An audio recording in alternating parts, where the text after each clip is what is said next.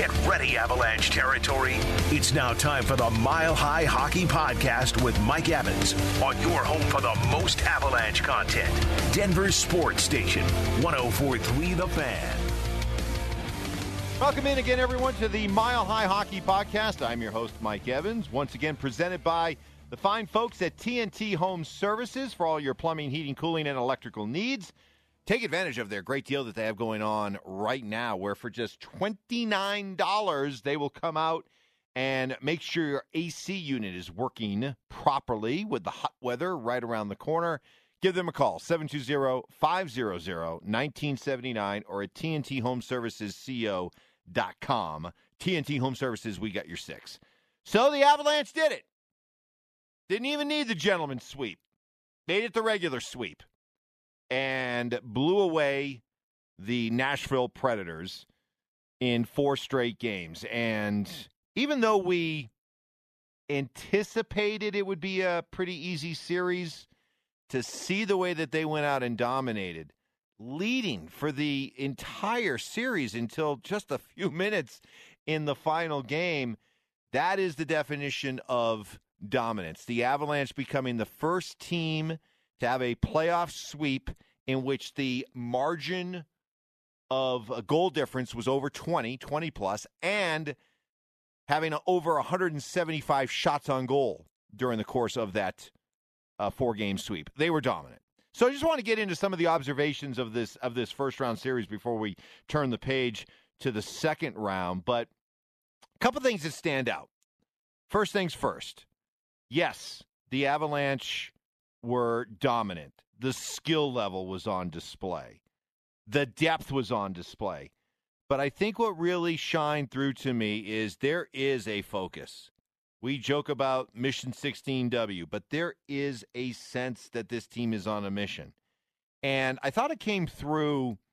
And one of the benefits of being able to watch the national broadcast is you, you do get these these national announcers who are, are bringing sort of a fresh perspective to what they're watching with the Avalanche, but also what they've learned in talking with members of the Avalanche. And they kept talking about how, wow, this this team's really okay with talking about Vegas and talking about what happened last year and what went wrong.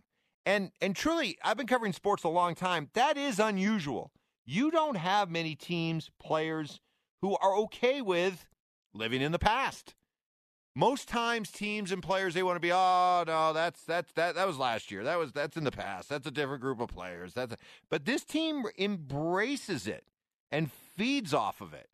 And there's no doubt that this is a hugely motivated and hungry team that is determined desperate to go out and and really right the wrong of last year and apply the lessons painful lessons that they learned last year. And boy, I saw that on display in this series. You you see the focus, you see the intensity, you see the business-like approach even after sweeping a series. It's on to the next one. This is we are nowhere near close to where we want to be. So that's one observation that came out of it. Cale Makar. Cale freaking Makar. All hail Cale.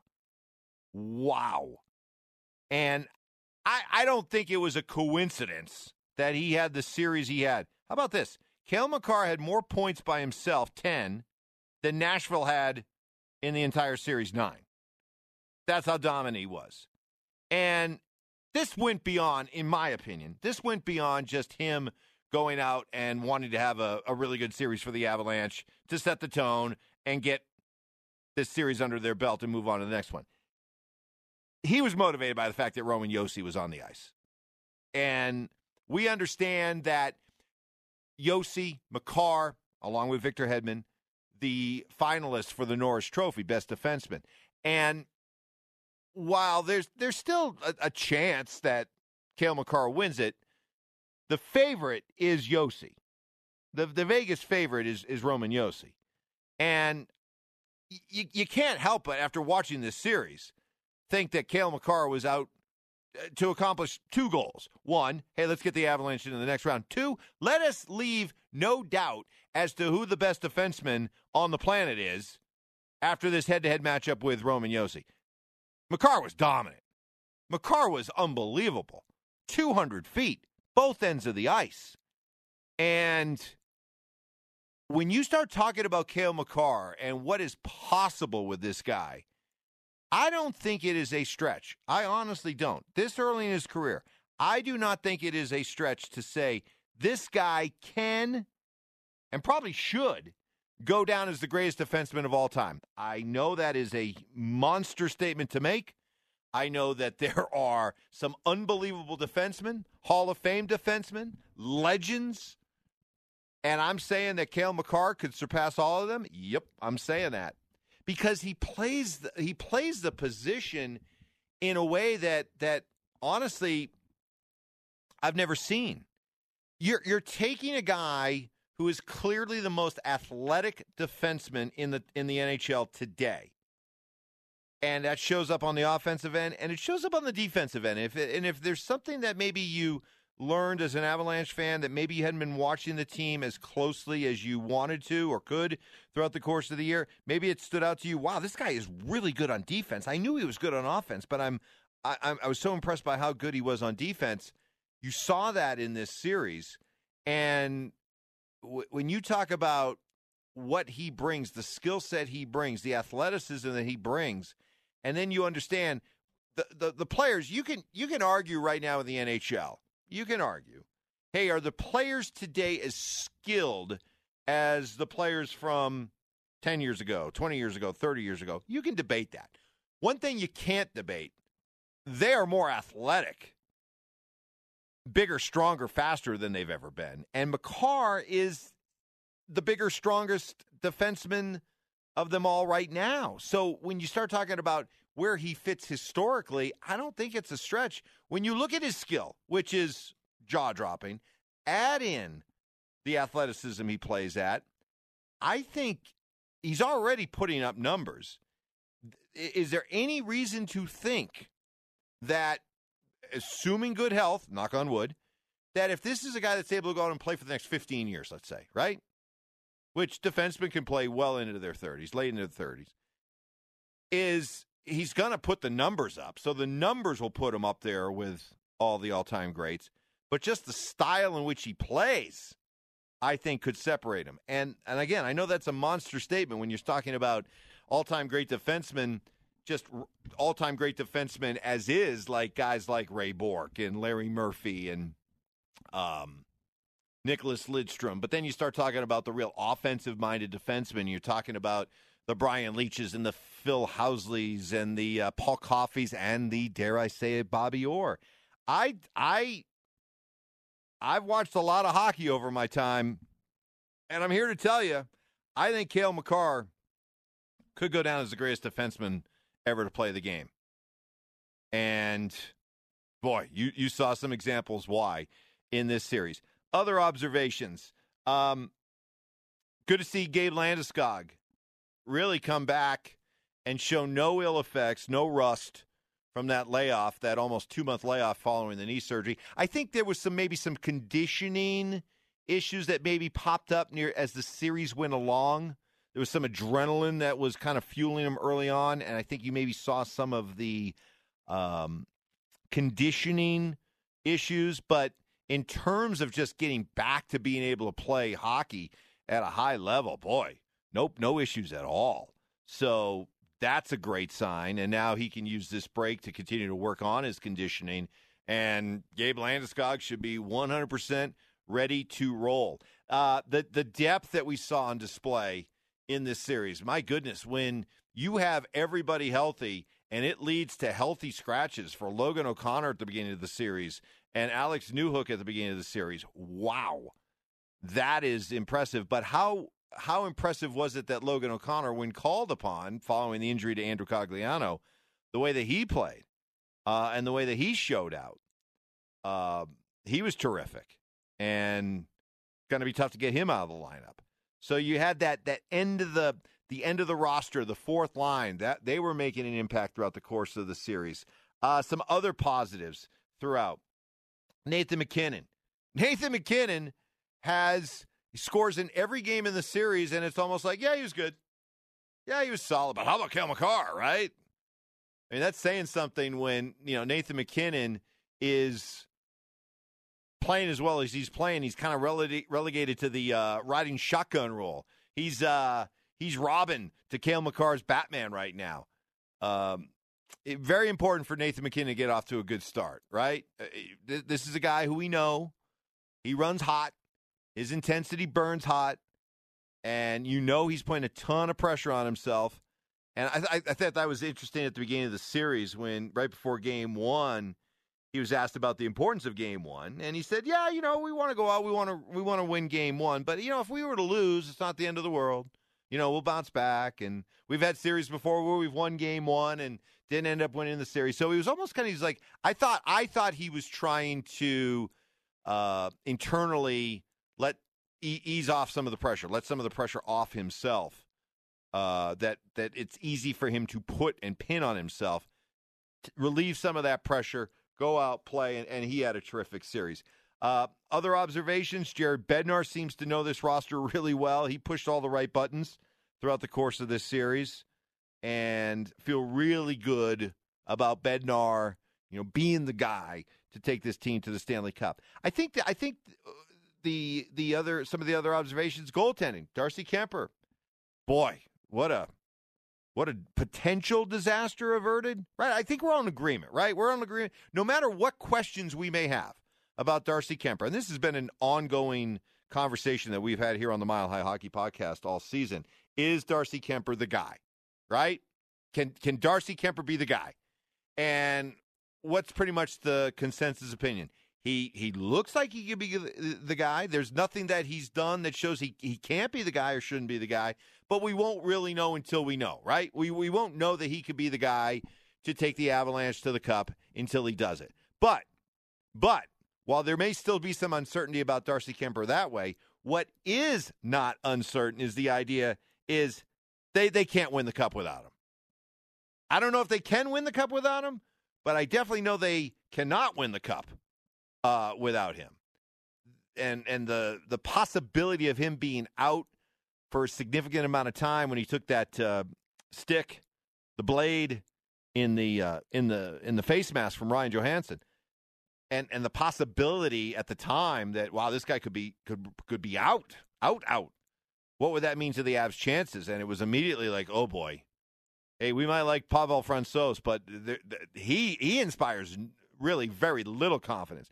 There may be some uncertainty about Darcy Kuemper, but at least there's some confidence there that he can be the guy. If if you have to move forward without Kuemper, that changes things. That changes things. So the fact that he averted disaster and he should be fine moving ahead in game two or series two, huge lift.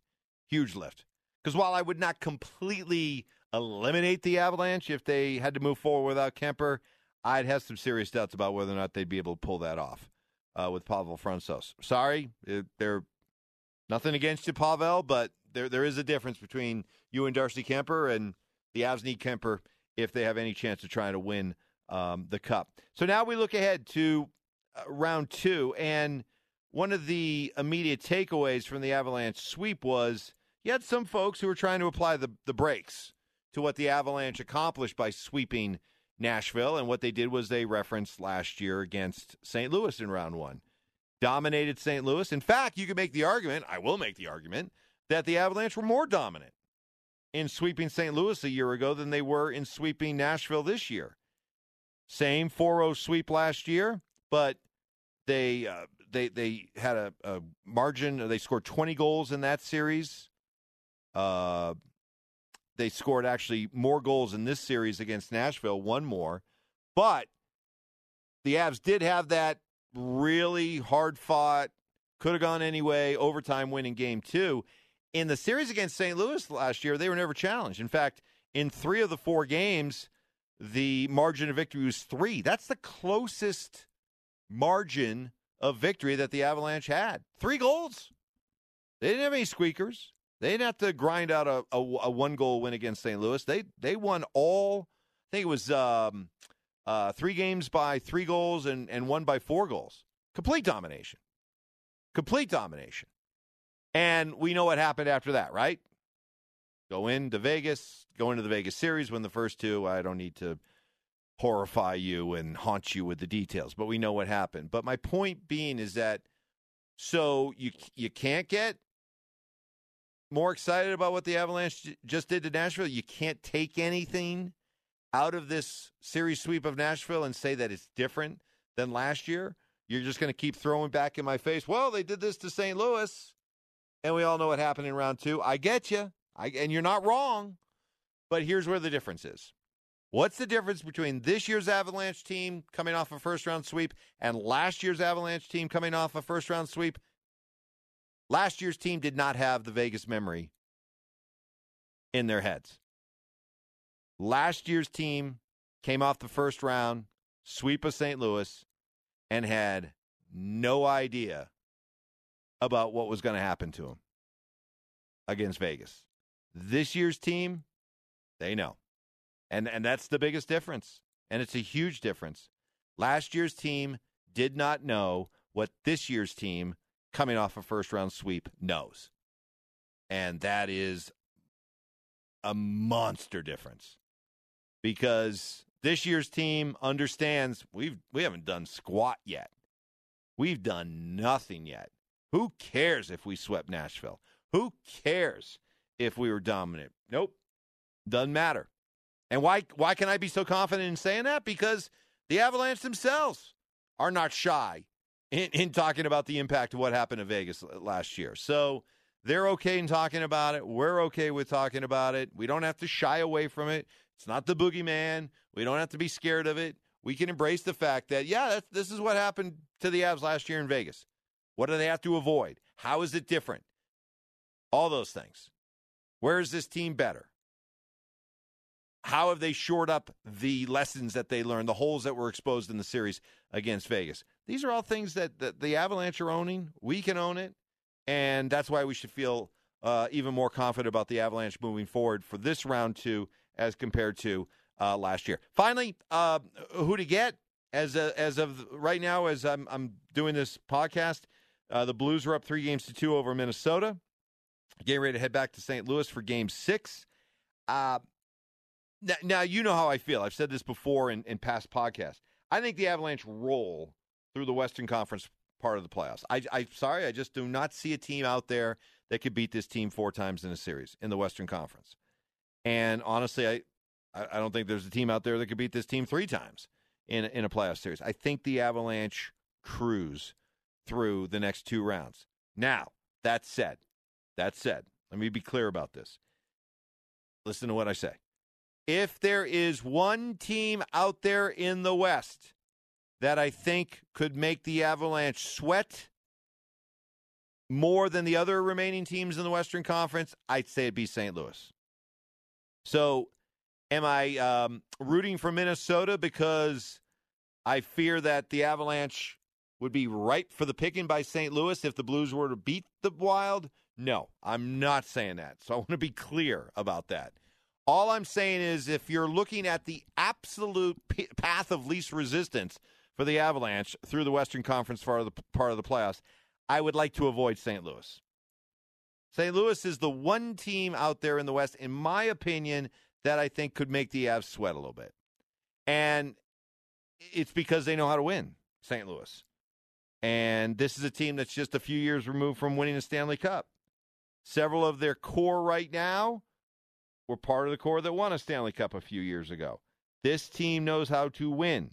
This team is not going to be uh, intimidated when it comes to uh, playing the Avalanche in the playoffs. Now, the Avalanche are better, but I do think that St. Louis has an understanding of what this time of year means.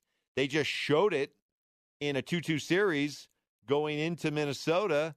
Actually, well, they showed it first when they were down 2 1 and then won at home to tie up that series at two, and then went into Minnesota and won the pivotal game five on the road and won it con- rather convincingly. So that shows me that St. Louis still has some of that championship DNA in them. I know this is the same St. Louis team that the, the Avs broomed aside last year. I, I just think that was a different St. Louis team. I just don't think they. I think they were still kind of caught up a little bit in the glow, the hangover of uh, of winning a cup. But this year's team, I think, is is back to being refocused and hungry to go out and try to get another one. So for that reason, they're they're a little bit more, in my mind, they're a little bit more dangerous than Minnesota. Minnesota might be a better hockey team, but Minnesota, Minnesota has no playoff pedigree, right? Uh, there's there's nothing they've really done in the playoffs that makes you think, now that's a team that knows how to win. That's a team that's going to be able to handle going out on the road. That's a team that's not going to be intimidated. See, I, I just I just don't I don't buy that when it comes to Minnesota. St. Louis, I do. I, I have some I have a healthy amount of respect for St. Louis and what they've accomplished and and how they know how to win and how they have veterans who know how to win. So that's why if you're looking at the path of least resistance for the Avs through the uh, Western Conference part of the playoffs, root for St. Louis. But understand, even, excuse me, root for Minnesota.